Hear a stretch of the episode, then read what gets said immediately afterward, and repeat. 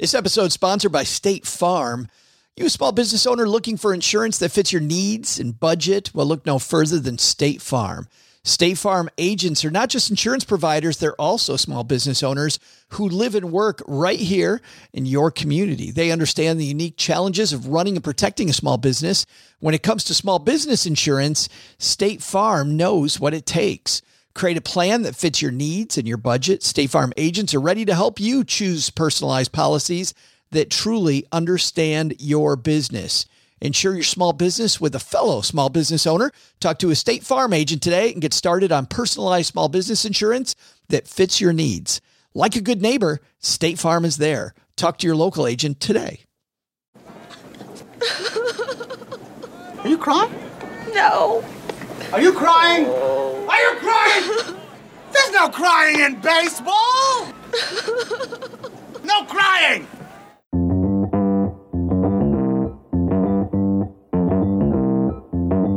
Live from Joe's mom's basement, it's the Stacking Benjamin Show.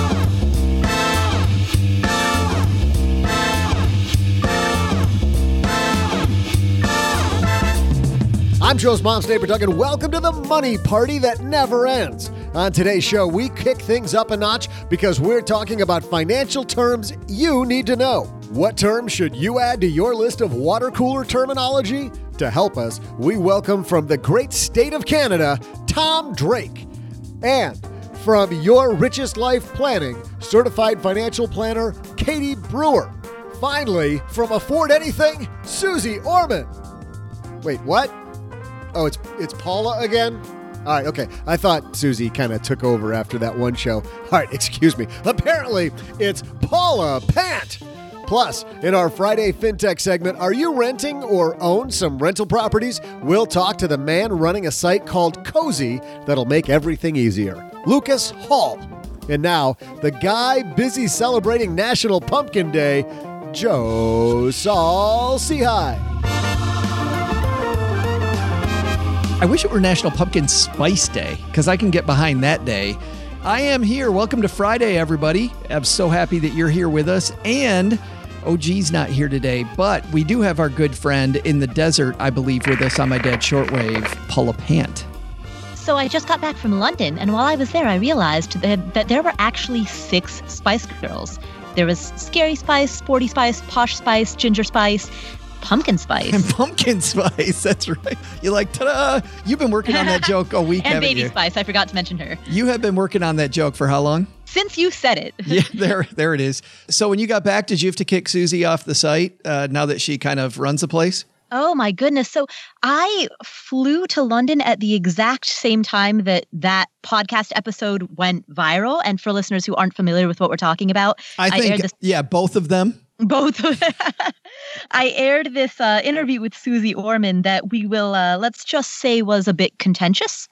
It went viral. Time magazine picked it up, Market Watch picked it up. I started getting texts from people I haven't talked to since high school saying, "Hey, I saw you on my Google Reader or whatever." And I was like, "You use Google Reader still?" But um That was your first thought, really? Google, really AOL? But yeah, that podcast episode went viral when I flew to London. And then Susie retracted the comments that she made, sort of, kind of. Uh, she retracted that right at the time that I left London. So my entire trip, bookend to book, it was totally bookended by the Susie Orman drama. That's so exciting. By the way, if you want to hear the kindler, gentler Susie interview, listen to the Stacking Benjamin show because we got along just fine with her, Paula. like, I- like Susie and I are BFFs. I think I completely, unintentionally, but probably completely burned that bridge. I uh, sent an email Oh, are to you her. are you kidding me? She flippin' loves you. Nothing Susie likes better than being the center of attention, and you brought her right back front and center. yeah, it was. Uh, I I've never experienced anything like that before. We'll just say that. Well, that was a job well done. And somebody else who always does a good job and is here pitching in, as Len Penzo tells us at the very last minute, he can't, he can't be here today from Your Richest Life Planning in Dallas, Texas. It's our good friend Katie Brewer. Hi, I'm Katie Brewer, also known as the other Len Penzo. That's that's right. That's right. So how do you feel like being the last minute relief pitcher on the show? I feel like that's become your designated role, Katie. It's like, you know, I've been sitting on the sidelines for three years waiting to, you know, be called in. And then you're like, hey, we, our star quarterback and the backup all quit and we need you to play. And I'm like, yes, I'm in. But you're always so good at it. And there's been, it, it's just amazing that how quickly you come on and always have great points. So we're happy you're here with us. Tell the few people that don't know who you are, that haven't heard your, what, 17 appearances on the show, exactly what you do. I am a financial planner, so I get, you know, down and dirty in the trenches with my clients, helping them out with all of those fun things like investments and tax planning and retirement planning and all of that stuff. And I'm over in the Dallas area, work a lot with clients virtually though. Yeah, all over the country. And speaking of the country, we're going outside the country. Paula, it's about time we got this Yahoo on the show. Don't you think? We're getting Yahoo on the show? Well, no, this particular Yahoo we're getting on the show from the great state of Canada, as Doug so eloquently said, the man behind the new Maple Money podcast. It's our good friend Tom Drake. Yeah, so Paul's in the desert and we're actually getting snow right now. Before you think we all live in igloos, though, it is a little seasonably early. Even for Calgary. Yeah, normally the goal is to make it past Halloween without any snow, but it came early this year. So, did you win or lose that bet? I, I feel like I lost it because now we have to figure out how to get our kids wearing full snowsuits into their Halloween costumes. it's, it's ah. so great. You should see the look of horror. I know the, the people at home can't see this. There is a look of abject horror on my face right now. I bet. I just come on, Paula. You want to go to Canada, right? That's I, you know what? I did go to Canada. I went there in April and I wore a full down jacket with a down vest underneath. And it was April and I was still freezing. I feel like, though, Paula, Tom complaining about his kids having to wear a snowmobile suit underneath their Halloween costume is kind of like, like there's first world problems and there's first world Canadian problems. Like that's a first world Canadian problem, isn't it? Yeah, you just get used to it. It's all snowsuits and boots and everything else. Uh, I, have been told uh, by Philip Taylor that living in Texas is the same as living here, just opposite. Like in, in the yes. summer, you pretty much have to stay inside. Yeah, you peel off your skin and you're good. So that's fantastic. well, I'm glad you're here with us, Tom. So Maple Money's been around forever. You've been blogging for a long time, but you now have the podcast. Congratulations. Thank you. Yeah, um, it's uh, the Maple Money Show. Maple Money as a blog was originally a Canadian finance blog and uh, we're just getting really close to hitting 10 years at the at the beginning of next year. You know a place that's been our sponsor for almost 10 years, Tom? What's that? It's a Magnify Money. If you head to stackingbenjamins.com forward slash magnify money, you know what you'll find? The average person, Tom, who goes there says $450 and not those Canadian dollars. What's 450 Canadian dollars? Is that like $12.67? No, no, other way. Uh, yours oh, is yeah, worth yeah. more. That's, so it's probably it's probably like 550 600 dollars. That's that's right. You could save 600 Canadian dollars by heading to Magnify Money. That's 600 loonies. Oh, that's right. StackingBenjamins.com. That's my favorite term for money, by the way, the loony. StackingBenjamins.com forward slash magnify money. Thanks also to Warby Parker for supporting Stacking Benjamins. Get boutique style, stylish eyewear and sunglasses at revolutionary prices. Try them yourself by going to warbyparker.com forward slash SB to order your free home try on kit with free shipping all around. Hey, we got a great show today.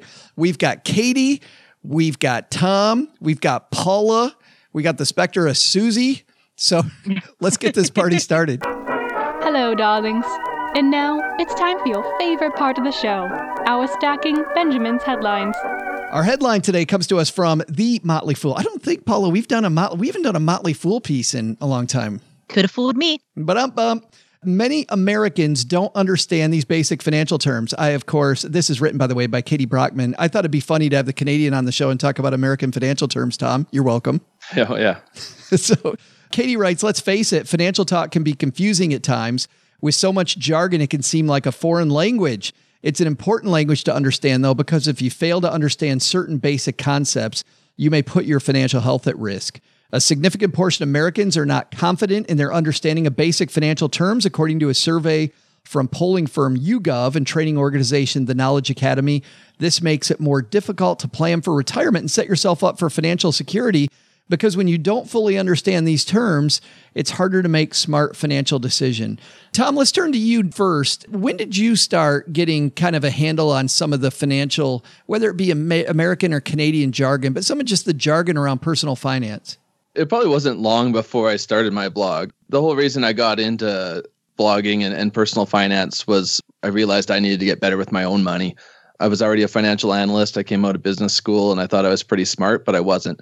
Uh, so a lot of a lot of the the terms that were mentioned in this article actually apply the same for Canadians as well. Did you find though being a financial analyst and being in finance in college that you had the opposite question like you were comfortable with the terminology but many of your readers on the blog aren't?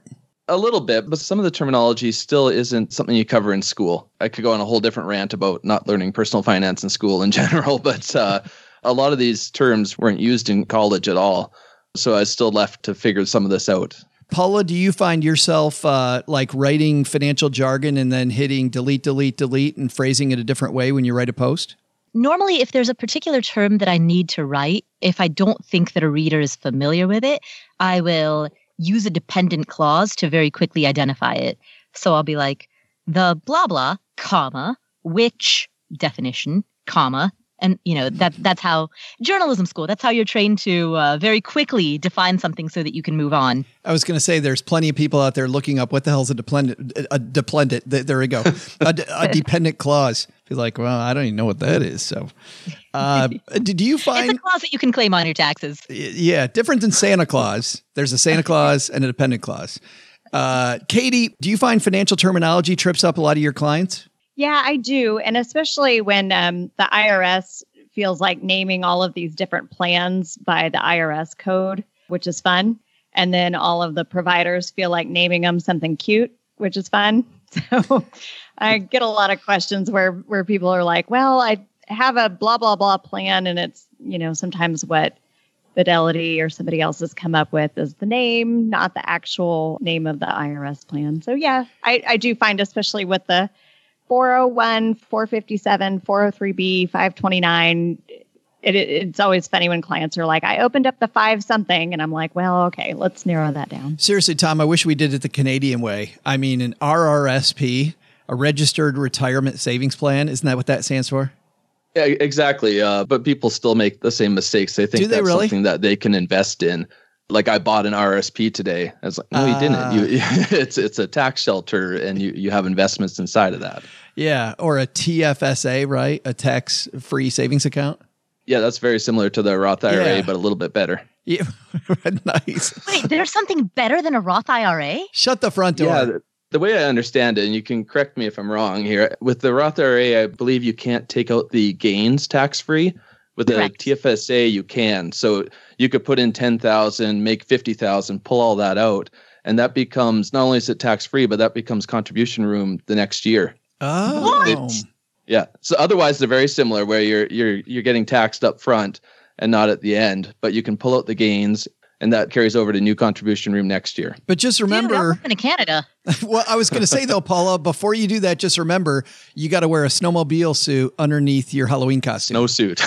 Yes, yes. No, we'll call it a snowmobile suit, just because we don't know. Oh, Better. it'll be so cold i'll be i'll have to wear a hat and gloves and i'll be able to see my breath Whew. that sounds rough the first Well, term. that's when you become a, a snowbird and you move down for six months. You, you stay in Canada in the summer and you move down for six months. There it is, uh, strategery. The first term on this list is index funds. How important, Katie, do you think it is that your clients know about index funds? I think it's more important that they know that there are less expensive funds and more expensive funds and how to actually discern what they have. So, yeah, I think probably knowing what an index fund is pretty important, but also knowing how to distinguish between a really expensive version of a mutual fund and or an annuity because we're just going to jump right in on hating on annuities day Nice. She's bringing in all the terms. But yeah, you know, I, I figure if Paula's going to start stuff with Susie Orman, then I'll just start stuff with the whole annuity industry while we're at it. we're just gonna we're just gonna start a forest fire here. Uh, it- but but on index funds, I mean, when you say that there's more expensive and less expensive, you're saying because index funds are which of those? I'm saying because index funds are less expensive, but there's a whole huge galaxy of mutual funds out there that are not index funds. But doesn't that frustrate you when they're not less expensive? Like I've seen some families' funds in 401ks where the index, we all assume index funds are less expensive, but then you see ones that aren't. You're like, are you kidding me? Like people getting ripped off in their 401k by this index fund that should be inexpensive but isn't. Oh, yeah. I've totally seen that, especially in small business 401ks, where I think they pass a lot of the um, expenses on to the employees, but they do it in that sneaky manner. And I think I saw a S&P 500 that was like 1.3% expense ratio. And I was just winner like, chicken dinner. I know. I told them I was like, "Congratulations, you have the most expensive S and P 500 index that I have ever seen." And Yeah, she I- was like, "Oh, yay!" I, I feel like I should not be excited about that. Uh, assuming that stuff is what kills me. People are like, no, I have all index funds in my 401k. And then you look at it and you're like, uh, but index funds, and the next one, Paula, here is mutual funds.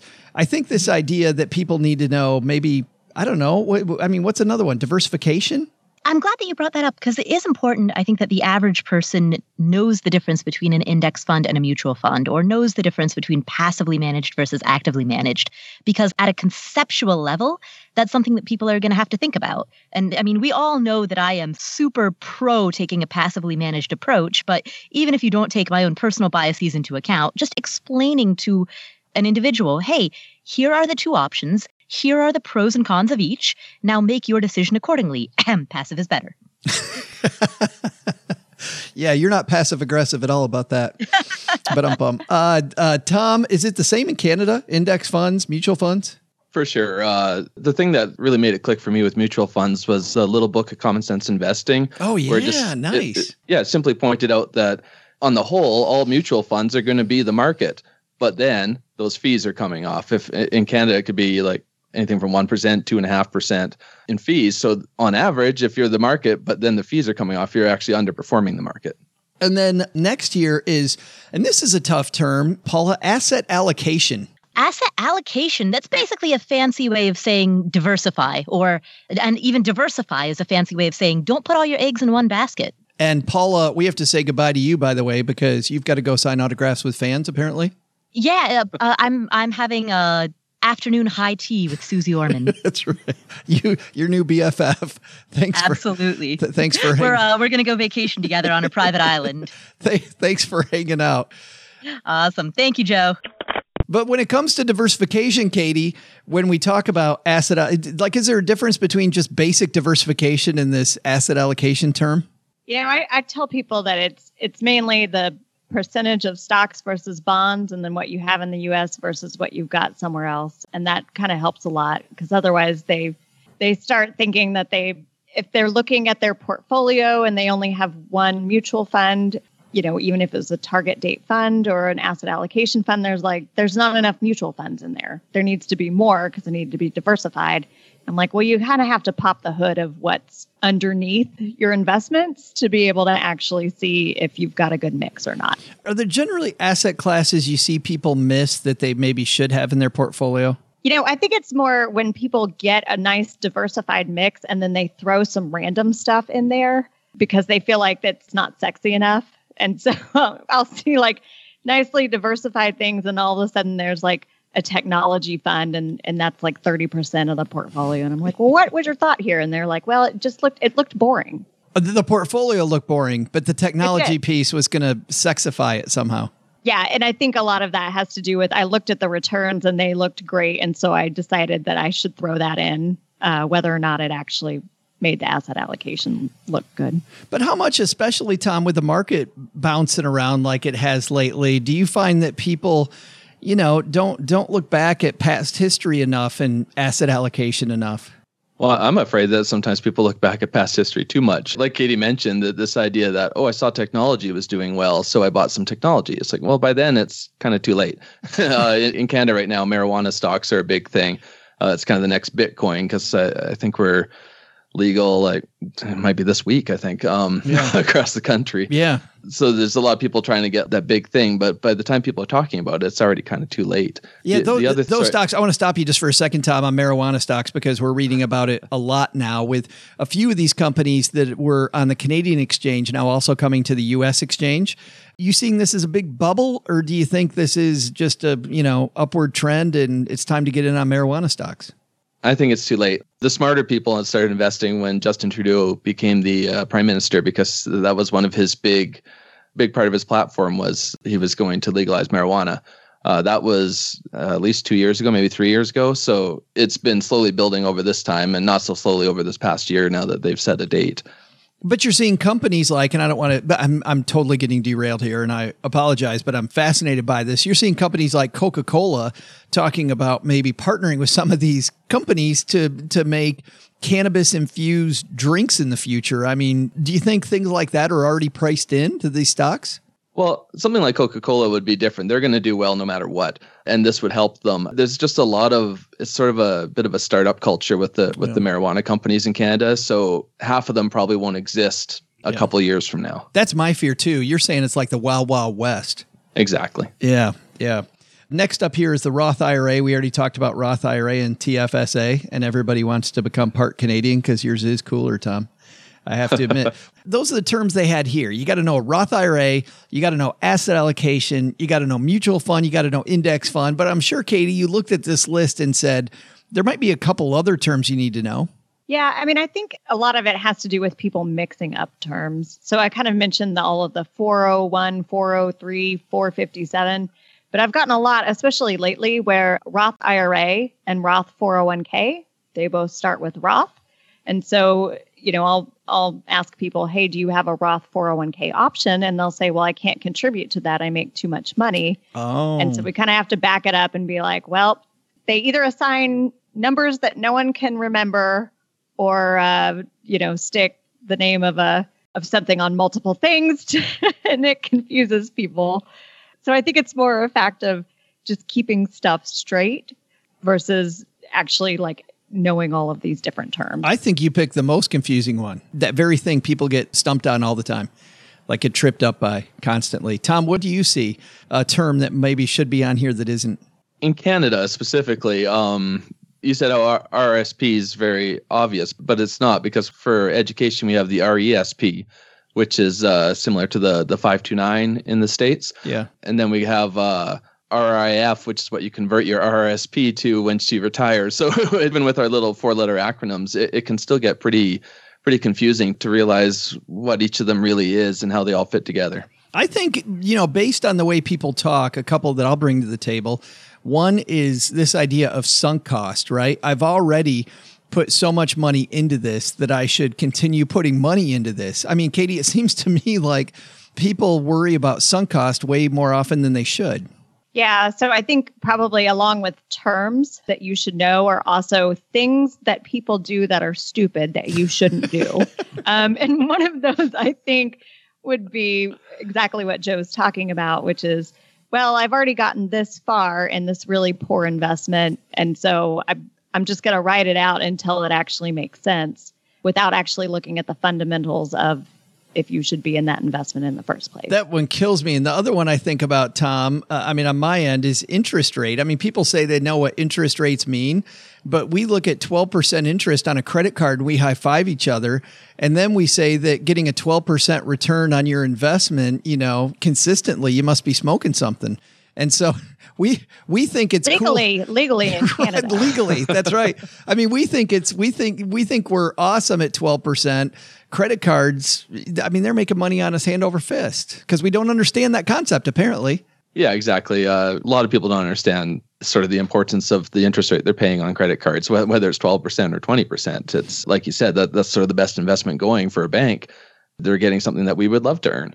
do you guys have some of the same consumer protections too when it comes to credit cards and credit card debt that they've instituted the last few years in the united states I think so. We, we've got rules about um, sort of it, it clearly states on our, our credit card statements now how long it'll take to pay off based on the minimum payment because so many people would they'd see their statement for possibly thousands of dollars and their minimum payments under $50 so they pay that and they don't realize that well that's going to take them like decades to pay off at that rate. So our statements i don't know if this is the same in the states but a, a more recent rule is our statements have to show that now where people can see rather plainly how many i believe it's in months it, will take to pay that off at that rate. It is so depressing that people get stuck on the minimum payment. Oh i can make that payment so i'm good. No no, mm-hmm. no you're probably not good the biggest financial concept, Katie, you wish people knew more about? I think I might have mentioned this before on a show, but I work a lot with women. And I feel like sometimes as women, we feel like we have to have 100% of the information to actually move forward on anything. And so, hey, shout out to all the women out there. sometimes we're holding ourselves up and that we're not like actually moving forward on something because we feel like we don't know it, when in reality, if I talked to a man and a woman, they knew the exact same amount of information. Normally, the woman kind of undercuts how much she knows, and the guy is like, I got this. I read a book one time. or like, my friend told me this. So I would say, really, in working with women, it's kind of yes, go get the education that you need, but also don't let the education hold you back from actually taking action. I think that's fantastic. An action uh, mindset. Tom, you've got the last word on this one a financial concept, whether you mentioned it or not already, that you wish more people understood. Uh, just one, one thing I want to mention with, with asset allocation. A lot of people take that to mean that if they have too much stocks, they need to add things like bonds and, and money markets. But it works the other way too, though. If you just have nothing but bonds because you think you're playing it safe, well, there's a risk to that, and the, and the risk is that you don't even keep up with inflation. People consider something like bonds to be completely safe, and and that's it's asset allocation isn't simply you need more bonds. it truly means that those stocks do play a part in that, and and just beating inflation is, is obviously a bare minimum for a goal.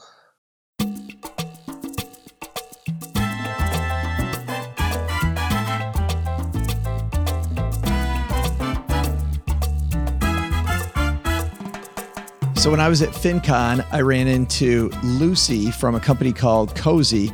We had a great discussion, and I told her that we need to have them on to talk about exactly what Cozy does. And I was so excited when she introduced me to Lucas Hall from Cozy. He was the founder of Landlordology, that's Cozy's educational resource for landlords. And uh, he came to tell us what it's all about. So, whether you're somebody who's renting or somebody who manages, probably more importantly, for somebody who manages between one rental property like I do and many, Cozy's a way to get all that work that you're juggling done much, much more efficiently. So, on today's Friday FinTech segment, let's say hello to Lucas Hall from Cozy.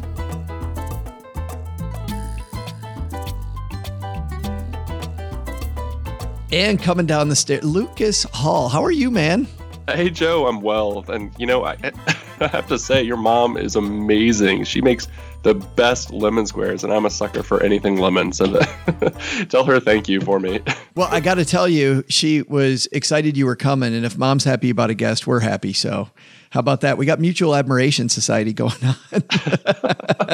How did you found Cozy? Were you a landlord? Were you a renter? Tell me, was it frustration or did you see an opportunity in the market? Cozy started actually in 2012, and I am one of the original employees, but I'm not a, a founder. I actually founded ah. a website called Landlordology, which is a free educational website for landlords, and, and that became part of Cozy in 2014 as a part of an acquisition. But Cozy was founded by a man named Gino Zahnd, and he uh, was in San Francisco trying to find an apartment, and you can imagine that's hard at times. And right. so his his landlord ran his credit six times in three hours, and oh my god, dropping his score significantly, and he just had to live with it. It was an unfortunate event that it took him years to recover from you know, so luckily I think he got the place, but uh, but his credit score was damaged significantly for a couple of years, and I think you know we don't know for sure, but I think it was because that landlord just had a, a antiquated old website that he was running screening reports through and ended up pressing that submit button a couple times too many, and I think that was the cause. So Gino just said, you know, this is ridiculous, and now I'm I'm penalized for trying to find an apartment. So what he did is he was the design head at Flickr for a while and had always been an entrepreneur and always been design first and thought, you know, I could build something better than what this guy's using. So he came up with this idea that these big property managers in the world. They have all the best tools and all the uh, easiest things to use, and they work really well. But you know, these tools are incredibly expensive, and that's why only big property managers have access to them. But these little landlords, they they don't have the right tools. And in fact, at our last calculation, 43 million rental properties in the United States, we believe that about 70% of them are owned by mom and pop landlords. So Gino said, "Well, let's let's build something." And so he went over to Kevin Rose at Google Ventures and said, "I want to build tools for landlords. I want to make them free, and I want to democratize this industry and change it forever." And they said, "That's awesome. Let's go. Let's give you some money and let's send you on your way." And so since then, we've had a couple rounds of investing, but that's how Cozy was born. So Cozy is uh, free rental tools. It's, it's a way for landlords to manage their own properties and do it for free. Yeah, I'm one of those people, by the way. I mean, originally I'm a landlord now, but I'm an accidental landlord. I moved away from Detroit in 2008 when all the auto companies were going bankrupt and couldn't sell my house. And now, you know, managing that property is something the, that I'm left with. I'm sure a lot of people have that story. Absolutely. I mean, 70% of forty-three Yeah. million. Yeah. So let's dig into how Cozy works then. So I'm a landlord. What do I do? Well, typically landlords don't know what to do, and that's part of the problem. So Cozy not only will give you the tools, but will teach you how to do everything correctly. So it's kind of like imagine if you want to learn how to fish. We will teach you the basics of fishing, but then we'll also give you the tackle and the rod and the friends to go with you and the boat and the gas and you know the netting and everything you need to make it happen. So if you're a landlord and you want to list a property for rent, you you have this online beautiful application which they can fill out and then you can get a credit report and a background check on those tenants and you can review those and finally pick one that uh, is the best fit for your property, the most qualified. And then if you find somebody, then you can roll them right into online rent collection. And so you can actually collect rent from your tenants online, and that's completely free too. So it's free for both parties, in fact. So they can pay rent on their phone, just like Venmo or PayPal, and they can uh, marry that up with roommate payments as well. So that's handled beautifully and seamlessly, and everything is just easy to understand inside Cozy. So once you get that going, then you know you're off and running for you know however long that lease is, and while you're in that lease, you can also collect uh, or take maintenance requests from tenants, and it's as simple as you know they have a problem, they pull out their phone, they take a picture of the leaky sink with their phone, and write a little description, and then it's off to you, and everyone in the house can see that maintenance ticket, and you guys can comment on it. And then lastly, you can track all your property expenses for tax time and get these beautiful reports that help you, you know, help you and your accountant do your taxes so that you don't have to spend a lot of time on that either. So Cozy truly is an end-to-end system and you know when that lease is over and you need to find a new tenant, you just turn on the listing again and start waiting for the applications to come in. Uh, let's go back. I want to ask you questions on a few of those areas, Lucas. So, in terms of helping me market the rental using Cozy, how does that work specifically? Cozy gives you a beautiful page with pictures and a description for each of the units that you're trying to rent, as well as syndicating it to realtor.com and doorsteps.com. So we'll, we'll put it out there on the MLS. We'll put it out there on these these sites that get traffic, and then we'll also give you a URL that you can share anywhere. So Cozy, that's kind of one of our bragging points is that Cozy can be used anywhere and is and can be shared anywhere. So you can share it on social media. You can share it in any other platform that you want to list your property at and then just tell people, hey, if you want to apply or you want more information, go to this link. That's the Cozy link. So everything's built right into that. And then, what tools are available for me to make sure that that renter's the right person for me? So if you're not screening tenants with credit reports and background checks, you definitely should be. That's that's kind of a best practice in landlording. And and when you hear these horror stories, it's typically because the landlord didn't do their due diligence on the front side. So we realize that is the uh, the hardest part, oftentimes in screening a tenant, is digging up that information they may not want you to see. So that's what we do for the landlord. So when a tenant applies, the tenant will authorize that credit report and background check and pay for it.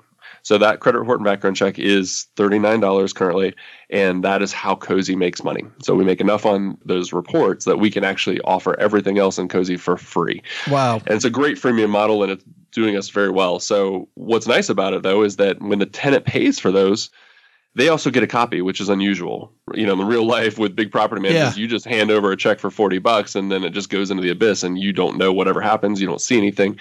But with Cozy, instantly or, or you know at the same time the landlord and the tenant both receive a copy of the credit report and the background check. So it makes rejecting someone very easy because they already know why they're being rejected. You know it makes it super easy for the tenant to have something they can take with them and get for their money.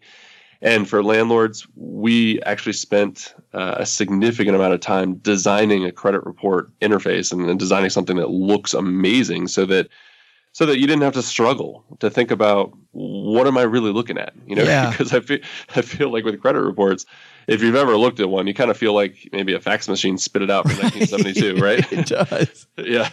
We have beautiful charts on there. We split up the type of debt. We tell you a two-year history on every trade line. I mean, it's just painfully easy.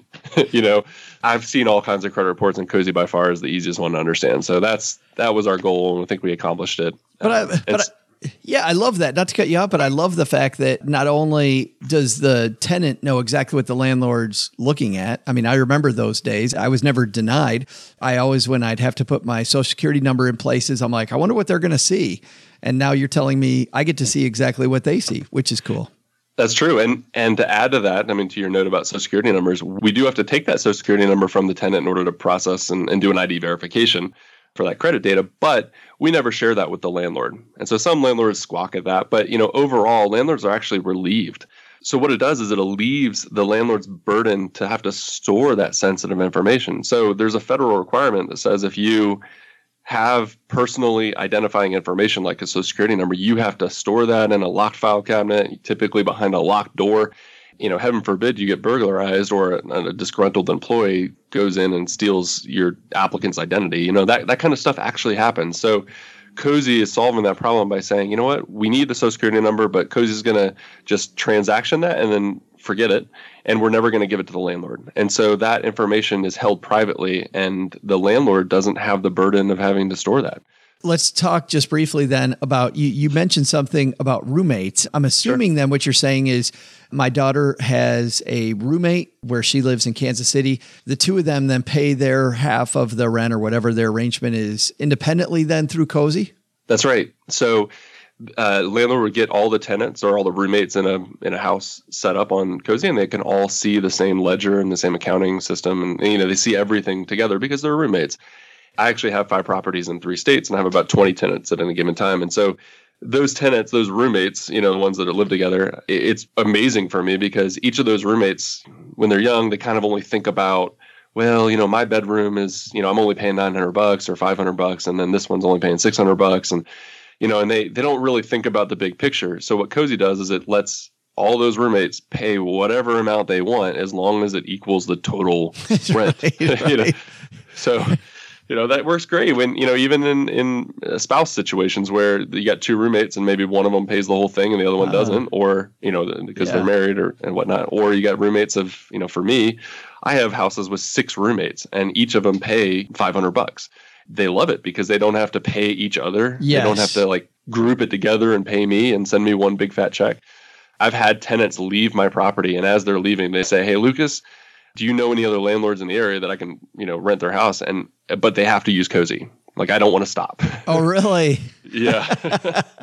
Which is just a testimony to the product, you know. Yeah, no, that's awesome. Uh, and so, besides besides that one fee, the credit check fee, which I think is an, I mean, it's an important process for people to go through. I'm totally with you. Whenever I've seen problems when I was a financial planner, it was always somebody got a sob story. They let the person rent from them, and next thing you know, they can't get them out. and They're not paying their rent.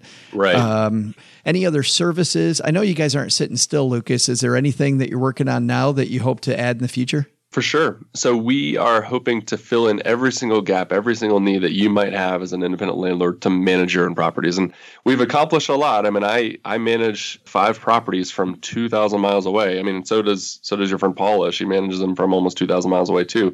And it's just great. I mean, I I think Cozy is off and running. We've been around for over five years. We process over $2 billion in rent every single year. We're used in every city, state, and county in the United States by landlords. So it, it's certainly the biggest and the most popular among landlords. And we're looking to add things like leases where you can buy leases and fill them out in a template format and then use them hmm. over and over again. And we're looking to do document signing where you know you can either buy a lease or upload your lease and just get all your tenants to sign it at the same Oh, time so you don't have to deal with that. Wow. And I can imagine if people are coming together from different cities too, you know, having them all sign that Yep. relieves some of that stuff. Is it an app or is it a web based?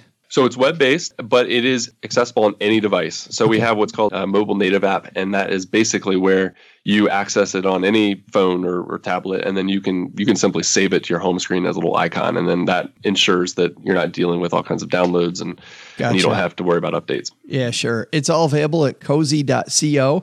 We'll have a link on our show notes page at stackingbenjamins.com. Lucas, man, thanks for dropping by. I really appreciate it. Yeah, thanks. I'm going to go back upstairs and get some more lemon squares. So I appreciate it. I think I got to go too, but I got to get back to my round table. So you hope, hope you bring one back down. Okay, we'll do. thanks, Joe.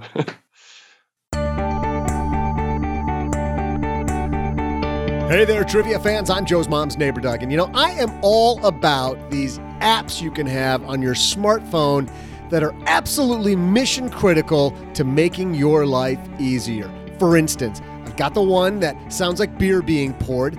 Got the one that makes obscene noises. Gotta have it. And I've even got one that shows you, it shows, oh my God, it shows those random cats doing just the darndest things. It's adorable. But did you know you can also get financial apps on your phone? No idea why you'd want that. It's worthless, but apparently there's people out there who like that sort of thing. So here's a trivia question What percentage of smartphone users have at least one financial app wasting space on their phone? I'll be back with the answer in just a moment. All right, guys, we explained the methodology and how this very complex game works backstage. And I think we're going to go ladies first. So, Katie, do you want to guess first or last? Mm, I'll guess first. All right. And we play this Price is Right style, which means you're the closest without going over. So, Tom, that means uh, you're guessing right after Katie. If you're not good at math, that means you go second. I don't know if you knew that. But the, you're do they do math differently in Canada? That's right. We probably do, but we'll leave that alone. yeah, yeah, that may be that may be something way better too. There, all right, Katie. So we've got uh, financial apps on your phone. What percentage of smartphone users have a financial app on their phone? I'm going to go with 79%. 79%. Mm. Tom, I what can't do you figure out if anybody that's older than 70 has a smartphone or if they're still using their clamshell phone. Why do you think people under 70 wouldn't have a financial app on their phone or they would? I don't know, but I'm like, if somebody is is 70 something and they don't have a financial app, do they not have a financial app on their clamshell phone, or do they not have a financial app on their smartphone? But uh, 79%, I mean, that's that's uh, four out of every five people, roughly. So you think that uh, financial apps are pretty like everybody's got them? Well, you know what? If it includes banking, then yes, I feel like everybody's got their bank app on their phone these days. Yeah. Well, uh, Tom, what do you think? Is it uh, more or less than 79%? What's your guess? I think Katie's being way too optimistic. I'm going to guess 30%. 30, you, you think nobody's got one? Maybe I'm just being negative, but I tend to think there's a lot of people out there that aren't very interested in their finances at all. So I, I don't know. We'll see if I'm right. This is going to be great. Tom's got 30%, Katie's got 79%. We'll be back and figure out which one of you is right here in just a second. Big thanks to Magnify Money for supporting Stacking Benjamins. By the way, this is Future Joe doing these, and uh, I just got back from Detroit, and what an amazing show! And I think I left my voice in Detroit. Plus, going to bed at about uh, twelve thirty, waking up at three to be on a plane, uh, also helps get rid of your your voice. But for today, we're not talking about that. Let's talk about Magnify Money. By the way, thank you to everybody who came out, not just in Detroit, but in Kansas City and in Orlando. We had such an amazing time. If you head to stackingbenjamins.com forward slash magnify money and you compare savings accounts, let's go right there now. You can probably hear me typing. And it looks like our top interest rate right now is 2.5% at EBSB Direct. And then uh, 2.25 at My Savings Direct, 2.25 at Utah First Credit Union, 2.16 at CIBC. Uh, CIT Bank comes in at 2.15, Pure Point Financial 2.15, and so on. More of the banks that are online in one place than anywhere else on the internet. StackingBenjamins.com forward slash magnify money. But not just that, if you've paid off your cards completely, why not have a credit card that gives you cashback rewards?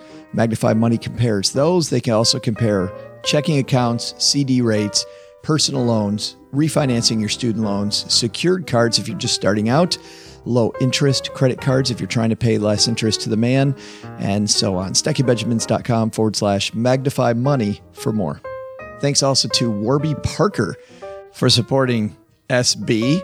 Warby Parker makes high quality, stylish, and affordable glasses. I'm wearing some right now that start at only 95 bucks, including prescription lenses.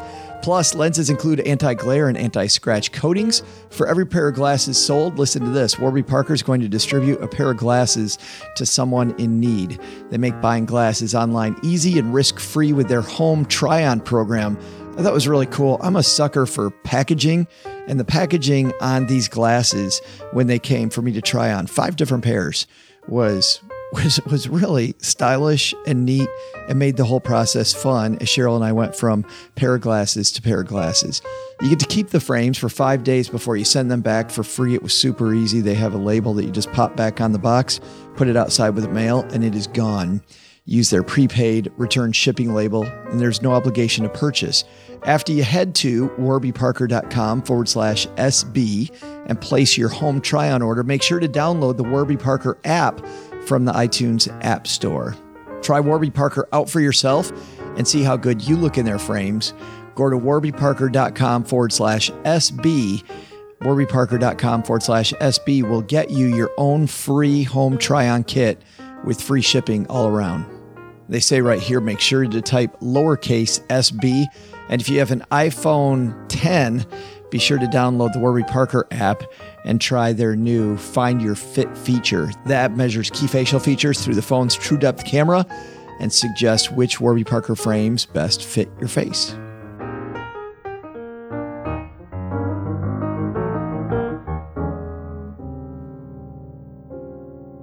Katie, 79%. You feeling good about that? I'm feeling good. Tom, 30%. Yeah, I'm staying negative. St- sticking by it. Katie's the glass is four fifths full. Tom is the glass is one two thirds empty. Let's see who's right. Doug, what do we got?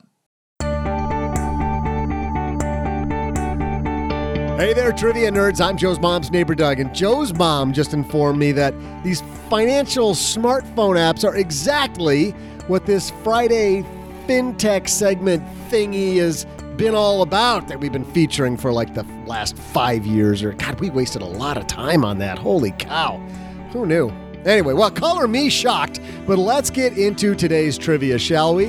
What percentage of smartphone users have at least one financial app on their device? The answer?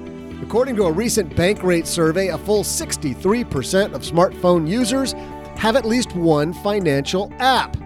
That's impressive, or maybe little strange. You know, I wonder how many have the app that marks all the places you've pooped. You think I'm kidding, don't you? There is one of those, and it's awesome. See ya! I, I'm Aw, glad I'm wrong. No. yeah, yeah, because you're less wrong than Katie was. Yes, I'm, I'm further away. I, I didn't think it would be nearly that high. But it's the closest without going over. So Tom Drake, how do you feel? You're the big winner. I feel pretty good, Bob. you and you win the amazing prize of a pat on the back. And and Katie, I don't. You were in the ballpark. I was close-ish, maybe.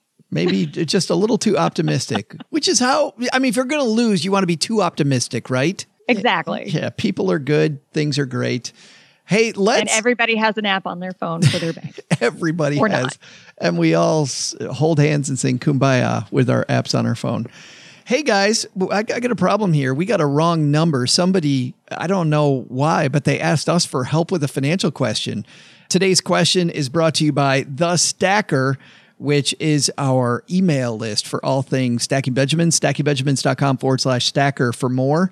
And uh, you know what? Uh, today, our new friend John uh, asked us for help. Let's see what John's asking. Hi, Joe and OG. This is John from Madison. I've heard on your podcast and from Susie Orman that we should have money set aside for emergency fund. And I just imagine that money sitting there doing nothing. So when you guys talk about having money saved for an emergency fund, is there any place that we should put it in particular besides just the savings account? Should we have that in a money market or I don't know, some kind of investment vehicle that's more liquid and that'll be kind of that uh, that emergency fund? Thanks for all that you do. Hey, thanks for the question, John. You know, Tom, this is a big uh, problem in the US. I'm sure it's a problem in Canada too. The interest rates have been incredibly low.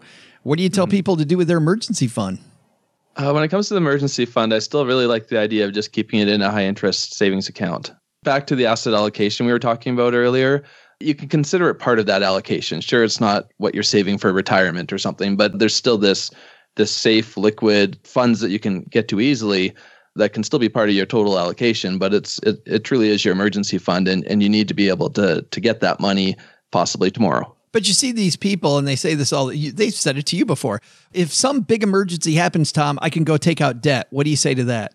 Depending on the person, I'm, I'm not terribly against that idea. it uh, it just depends on on sort of your mindset. Are are you someone that can truly use a credit line to pay for an emergency, deal with it, and and then pay it off? Or does it become sort of an excuse where everything's an emergency and now you're using that credit line for every random thing that pops up. Are you saying know yourself first? Is that what you're trying to say? Yes, a little bit. Uh, and you do truly have to know yourself. Maybe you don't always realize that till it's too late and now you're uh, in, in a bunch of debt. But for the right person, I'm not totally against uh, using a credit line for that purpose we used to call it when I was a financial planner, like the top of the ice cream scoop. Like the whole ice cream was your emergency fund, but then make sure that you've got a, a credit line open just in case worst comes to worst comes to worst, so that you have that money mm-hmm. available. So kind of a hybrid to what you're saying. Let's see if Katie agrees. Katie, what do you think? Do you think um, bigger emergency fund, smaller emergency fund, or where do we put it? Yeah, I mean, I think it really depends on your situation. If you decided to quit your nine to five job and start your own business, you better have a really good padding of cash before you do that. Whereas, like a normal couple would be between like three and six months of, I usually do it off of take home. I feel like a lot of people say, oh, you need it off of your bills, but also, um, been doing this for almost 15 years and people are are really not all that honest with themselves about how much they actually spend.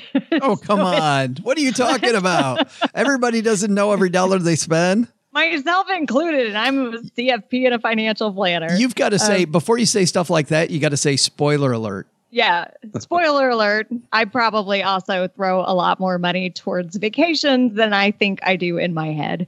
But yeah, it, as far as emergency savings, I always tell people if you can keep about one month actually sitting in your checking account or like in a savings account that's actually at the same institution, just so you don't end up transferring more than you need to. And then the rest of it at some sort of high yield savings account. If you wanted to go crazy, you could do CDs and ladder some CDs. But the thing is that CDs haven't really had any better of an interest rate. Yeah. Over the last like five years. So if you could do, you know, one to one and a half or 2% in a high yield savings account or a CD. Um, it used to be that CDs were giving you three or four percent, but it, that hasn't been the case lately. That's what I was going to say. It used to be, you know, laddering CDs was a great strategy. Have you seen that the same in Canada, Tom? That CDs really aren't paying. Well, just to be different, uh, CDs in Canada are called GICs, guaranteed investment certificates. Sure, but yeah.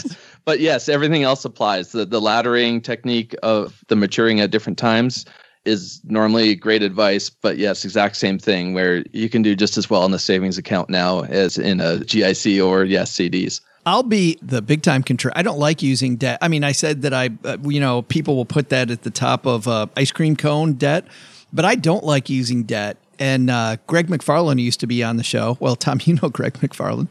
Greg and I used to fight about this all the time because people get disabled and they don't have a way to pay back any of that debt that they run into and it, it ends, ends up compounding the problem. And i just like i don't know i like going cash. And the cool thing about having the cash is that then you can be uber aggressive if you want to be with your investments. Like the reason i'm an aggressive investor is because i know i have plenty of cash that isn't earning you know, because it's just not it's not earning anything. But I know that I can weather any storm, so I can be more aggressive. And I think about if I didn't have that cash, I'd have to be a little bit more conservative. And then I look at my returns over time, probably not as high as what they've been.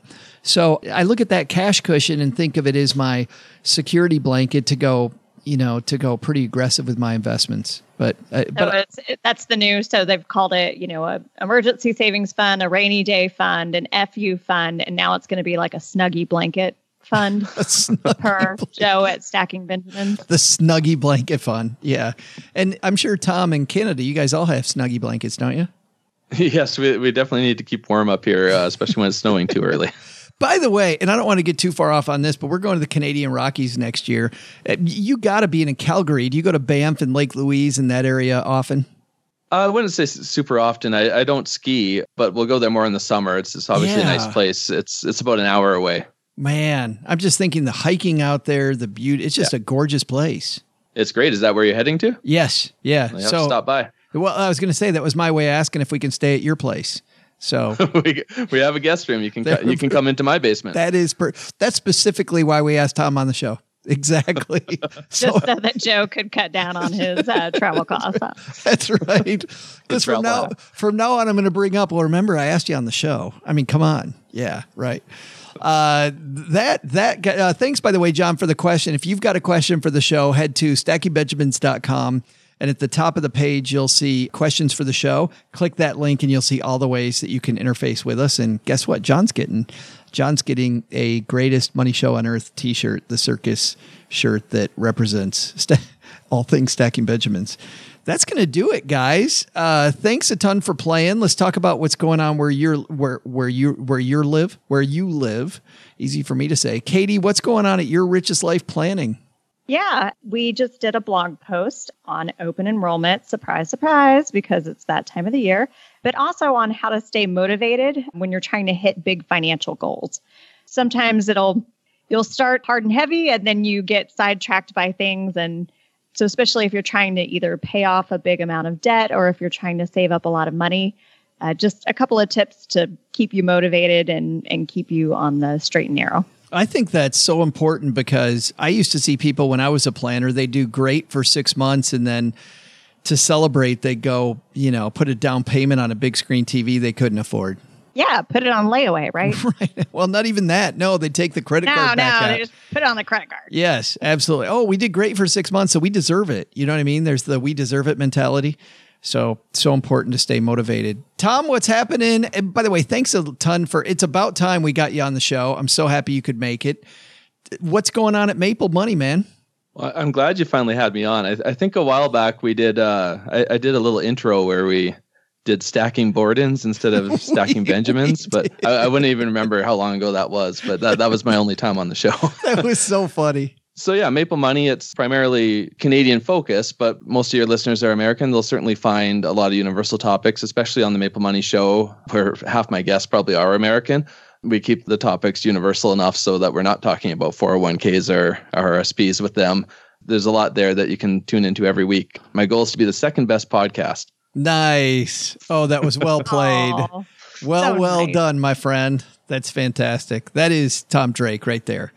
But but you guys talk about all kinds of things. I mean, you're really I, what I like about your show is when I go on my run, you're talking about something completely different week after week. being sort of focused in Canada is niche down enough. Um, you wouldn't want to be a, a Canadian debt blogger or something like that. So we talk about everything. I was I was actually just talking to my friend uh, JD Roth at Get Rich Slowly how we're we're very similar, where we just cover everything under the personal finance umbrella, even touching into things like travel and lifestyle and everything. But it's still it's everything that sort of affects your money, and that and that's sort of the the wide net we try to keep everything within. Well, and looking at the the believe it or not, 48 countries that we're in with stacking Benjamins, Canada obviously is a big second. So whether you're in Canada, the US or elsewhere, Maple Money and uh, available everywhere where podcasts are sold, right?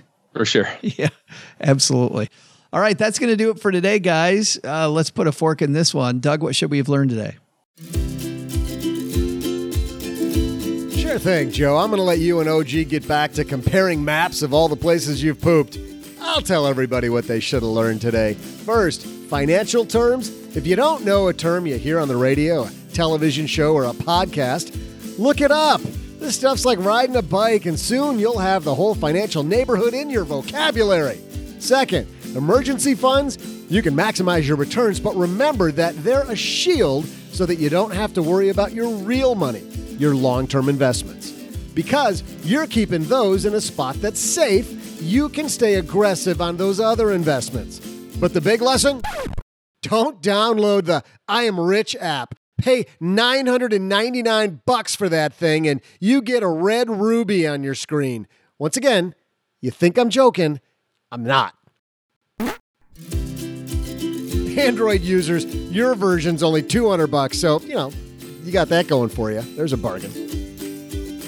Special thanks to Tom Drake for joining us. You'll find his podcast, Maple Money, wherever you're listening to this show. This show was created by Joe Saul-Sehy, produced by Richie Rudder Reese, and engineered by the amazing Steve Stewart. Online, visit us on Twitter at, at SBenjaminsCast or on our Facebook page. I'm Joe's mom's neighbor, Doug, and there's a 73% chance that I played Chuck on Happy Days. SB Podcasts may receive payment on the show from sponsors and guests in the form of books, giveaway items, discounts, or other remuneration. There's no way you would take advice from these dorks, but like Joe's mom always says, don't take advice from people you don't know. This show is for entertainment purposes only, and before making any financial moves, consult with a real financial advisor.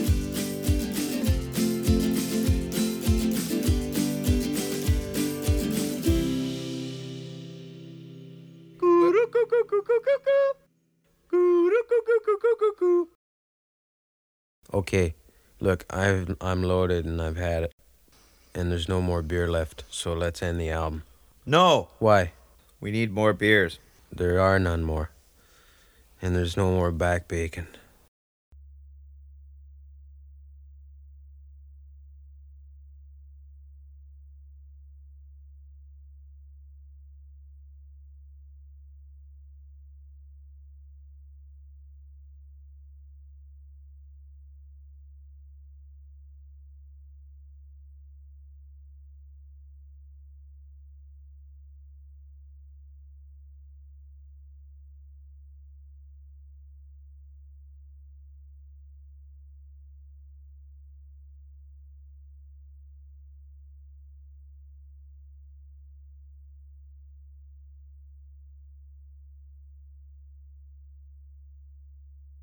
Welcome to the after show. Tom, I know you haven't been on the show before, but you probably know that this is the part of the show that doesn't exist. What happens in the after show stays in the after show. We don't talk about it. So those are the ground rules. Okay. He's like, I don't know what to do with that. It's like I'm scared. That's right. Well, and we were talking about financial firm, financial firms, financial terms earlier that uh, you may not know. And I was just thinking in general. I think about some terms that I either had wrong for a long time, or or things that I got incorrect, or wish that I had known earlier. And I thought maybe we've got some stories there. I mean, I remember, you know, people talk about as an example. Um, music. My mom used to work in a Catholic church rectory for this hilarious priest. But this was a long time ago, and the movie Fame was big. You guys know Fame? I'm going to live forever. That whole thing. Yeah. So, so the priest. to- are we supposed to start singing it right now? I know, right? I, I don't think it d- does it matter how old you are. I think everybody knows fame. So my mom's working hard one day, and the priest comes over and goes, Dorothy, I should not like that song, that fame song, Fame, I'm going to live forever. And she goes, uh, Father Ross, what are you talking about? Like, that's a nice song. He goes, No, I shouldn't like it. You know, that whole part about take your pants down and make it happen. That's just horrible. And my mom had to explain to him, and it's no, take your passion and make it happen. And he was so much happier after that. Like he didn't feel guilty about the song. So I don't know if you guys have any of those or or any uh, any other terminology stories. Uh, Katie, Well, you got much if, yeah, pretty much if there's anything new and it's um, you know, probably in Urban Dictionary, I'm going to pronounce it wrong. So our latest was I was pretty sure that Mimi's were popping up everywhere. Mimo Um, Mimi. Yeah, yeah. And so what I was told was it's not Mimi like like whip a nay nay, like it's not you Yeah. know Mimi or May May. It's apparently memes. Yeah. I was like, how was I supposed to know that? But I did give family members a really, really good laugh when I kept referring to uh, Maymays or Mimi's. I and saw- they I saw corrected the- me as to that it's neither of the above. I saw this really great Mimi the other day. I kind of liked Maymay, you know, like May. rhyme rhyme with whipping Yeah. No, that's awesome. That's fantastic. Uh, how long did they wait until they corrected you? Like a week, two weeks, a year? Oh no, they had to laugh at me thoroughly and then still continue to laugh at me about that. Um, and and they'll send me something and be like, "Look, it's a," and they'll you know spell it out how they how I said it sounds. Tom, you've got to have some terms. Well, I gotta admit, I don't have a good example of it, but like the memes, th- there's certainly words where I've read them for years, and how you read them in your head with no one ever checking you on that, you, you can go quite a while with, with that wrong idea. So I've definitely done that. Two that I've run into, in both cases, I didn't realize there was a, a sexual nature to them. One was uh, Netflix and chill. I, I Oh, took it at yeah. face value, and I thought it was literally like we're just gonna hang out on the couch and you know watch Netflix. How many have, have you seen all the things online? I'm sure you have about the brands that get that wrong. Like brands have gone in and done, hey, so next time you Netflix and chill, like eat, eat some popcorn. Like who the hell wants to eat popcorn while you're having your Netflix and chill time? Like no, no. th- I bet there's people listening to this that don't know that. I mean, yeah, me? we'll have to Google it. what? That's Katie. Katie, Katie, seriously, you had no idea. No, I'm telling you, pop culture related. Apparently, I'm like at least two years behind everybody else until I catch on. There. By the way, this is the real reason Paula went away already because she would have been lost on all this stuff. When you talk to Americans, Tom, there's got to be some Canadian terms that Americans just don't know. Yeah, for sure. Um, I'll ask you a couple, see if you know what they are. All right. By Um, the way, you know- before you do this, we did a game show on this and we got hate mail, just serious hate mail about how disgusting it was that they thought we were making fun of Canadian terms. So I'm glad we got the Canadian guy who's who's helping us with this so I don't get the hate mail this time. Yes, I, I, I checked the box where we're allowed to talk about this. um, do you know what a double double is? Oh, I did. To a hamburger by any chance? No, I No. did. I did know what a double double was. A double double is uh isn't that a case of beer? No, that's a two four. That's a two four. Damn. A, a two four is, is a twenty four pack of beer. A, Yeah. a double double is when you order coffee at Tim Hortons and you get two cream, two sugar. That, oh, damn it. I Fir- First of all, that's disgusting because that's just way too much cream and sugar in your coffee. But uh, a lot of people will order a double double. yeah, yeah. Well, you know, if it's cold out, I mean, you you got to get those eyes open. Heck of a lot of sugar. Uh what's another Uh, one? Speaking of beer and the two four, um, another thing we have is people commonly say a no is is a Molson muscle. The Any idea? Well, I know what a Molson is. So it's got to be a Molson beer and um and by the way, we don't have Molson here in Texas. And uh what a what a that's why I can't wait to move back to Michigan cuz I like Molson. Molson's a good beer. Um a Molson muscle. It's got to be a Molson and uh Jaeger. I don't know. No, it's not actually a drink. It's uh, when you have a, a beer gut. You, you call that your Molson muscle. Oh, I like that. I like that. It's a lot, you know, a lot nicer than beer gut. That one's awesome. Like your Here. Labatt Lats or something. I don't I don't know. After kind of crapping on the, the Tim Hortons coffee, I'll, I'll do the same with Molson. Uh, I actually don't like lager beers. I, I like Oh. a nice uh, a nice ale. So I, I'm being a terrible Canadian here, but uh, yeah. I'll ask you a couple that are probably easy ones. Do you know what a toque is? Yes. Uh, Katie, do you know a toque? Man, I'm gonna have to. I'm gonna have to get on the Canadian lingo here. Oh, it's a nice furry hat. Yeah, yeah. I, I think you guys would say like knitted cap or something like that. Yeah, yeah, yeah. Katie, you'd you'd like wearing a toque, but not. yeah, I don't know. In not- Texas, we don't have very many No, no. You'd wear caps around here. Katie. You'd wear a toque both days it was cold. I would, yeah, all Yes. two of them. Right. Hey, I've seen snow in Texas. It happens. It does happen, and there's like a a, a raid at the Walmart the day oh, before. Oh yeah, we shut down, man. Just shut down the whole state. There's like three flurries of snow, and they're like, shut it down. It's so crazy. I bet I was in San Diego one time when they had rain, and it was like a city emergency that they were having rain. Like what? Rain? What is this? Precipitation from the air. All right, we got time for one more. Tom, you got to? Do you get? Do you have one more? Yeah, I'll, I'll give you an easy one. All right. I think this is an easy one. Toboggan. Katie? Isn't that some form of clothing? I swear. Oh, are you of- kidding? Toboggan? is that a form of clothing? Who are you, Katie Brewer? somebody who does not know Canadian stuff? But Apparently, t- toboggan's not even. A, there's people in Minnesota right now who are like shutting off their device it's a because sled. It's a sled, isn't it? There you go. it is a sled. It's Did you either Google that over that clothing time? Or a sled. Something wintry. It's either something you you ride on the snow in, or you keep yourself warm from the snow in. That's, Exactly. that's right. Yeah. Oh, Tom and Katie, thanks for playing. Thanks, Joe. Well, Stackers, the show might be over, but the celebrations are just beginning because it is Military Appreciation Month, and I want to celebrate people like my brother in law, Eric, who is such a giving person. Eric will do just anything for you. And as a Marine, you can see that his time in the military taught him to be a guy who gives to his community, gives to his family, and is always there when you need them. This Military Appreciation Month, Navy Federal Credit Union wants to celebrate members like Eric who go above and beyond.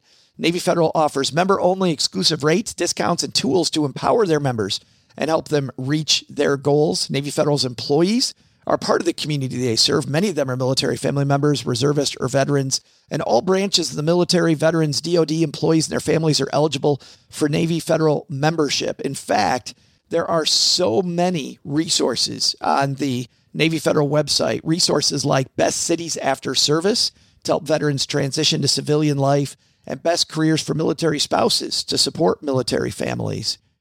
Visit NavyFederal.org slash celebrate, and you'll see all of their Military Appreciation Month offers and other Navy Federal offers. Navy Federal is insured by NCUA, Equal Housing Lender.